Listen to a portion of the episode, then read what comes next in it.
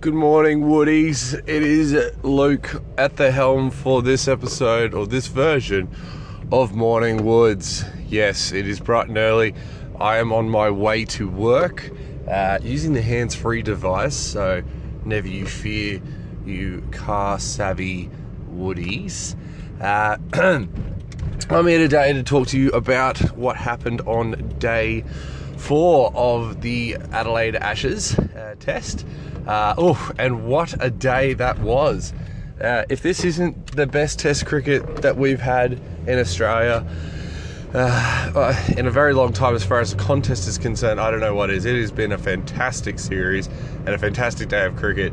Um, I know it was the day before day three, but uh, obviously Australia going into day four uh, with the loss of a few, a fair few wickets uh, due to uh, Jimmy Anderson getting it to hoop. He was going round corners. God damn, uh, very good bowling. Uh, Woakes backed him up exceptionally well, and that skittled the Aussies for 130 odd, um, which was I, I just just per- perfection. It was it was as if uh, Jimmy Anderson had decided.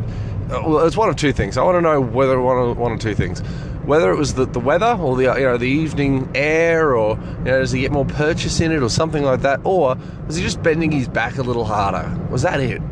You know, because it looked as if he was really putting a hundred in, and and getting it to actually move, which I don't think I've seen him do that in, that much in Australia ever. Anyway, so that that's what happened. The, I guess you know at the start of the first session, Australia skittled out in the first session of day four. Uh, England come back in.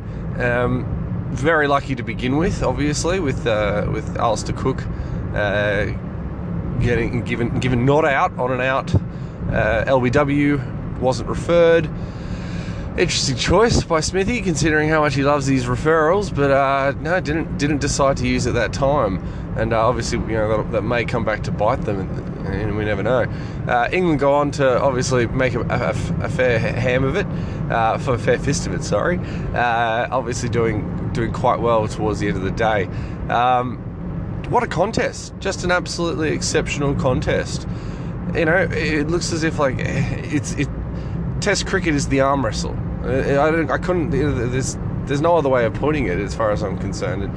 The the ebb and flow. You've got teams who we think are going to easily run over the top of them, and uh, you know it doesn't go that way. It's just it's just an incredible sport.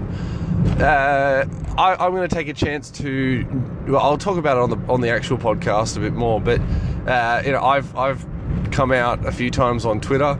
Uh, on the Sporting Woods Twitter, uh, basically explaining that I think that Joe Root, I can understand why Joe Root chose to to bowl first. Um, I, look forward to speaking to Alex about it uh, in person because uh, obviously he differs of op- opinion, but I'm going to stick to my guns.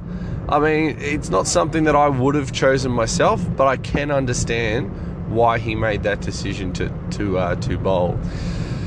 Anyway, uh, at the end of day four, uh, England are four for 140 odd, I think it was, um, and and looking, oh, no, sorry, 180 odd. That's right, 170 odd, wasn't it?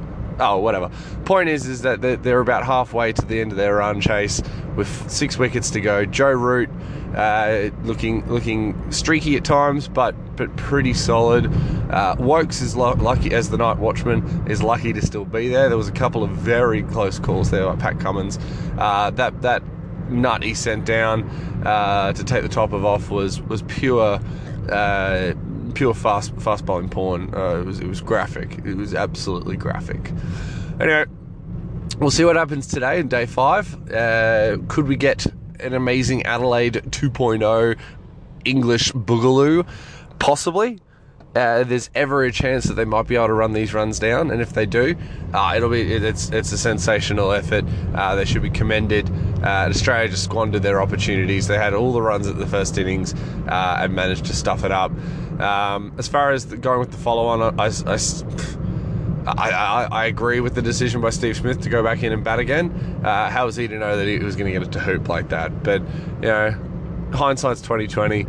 Unfortunately, it didn't come off in this circumstance. But um, you know, I guess we'll we'll talk about it at the end of today and see what uh, you know what comes out. Anyway, Woodies, I'm going to keep going on my way to work, uh, and uh, yeah, I'll we'll talk soon We're on the next episode. Bye.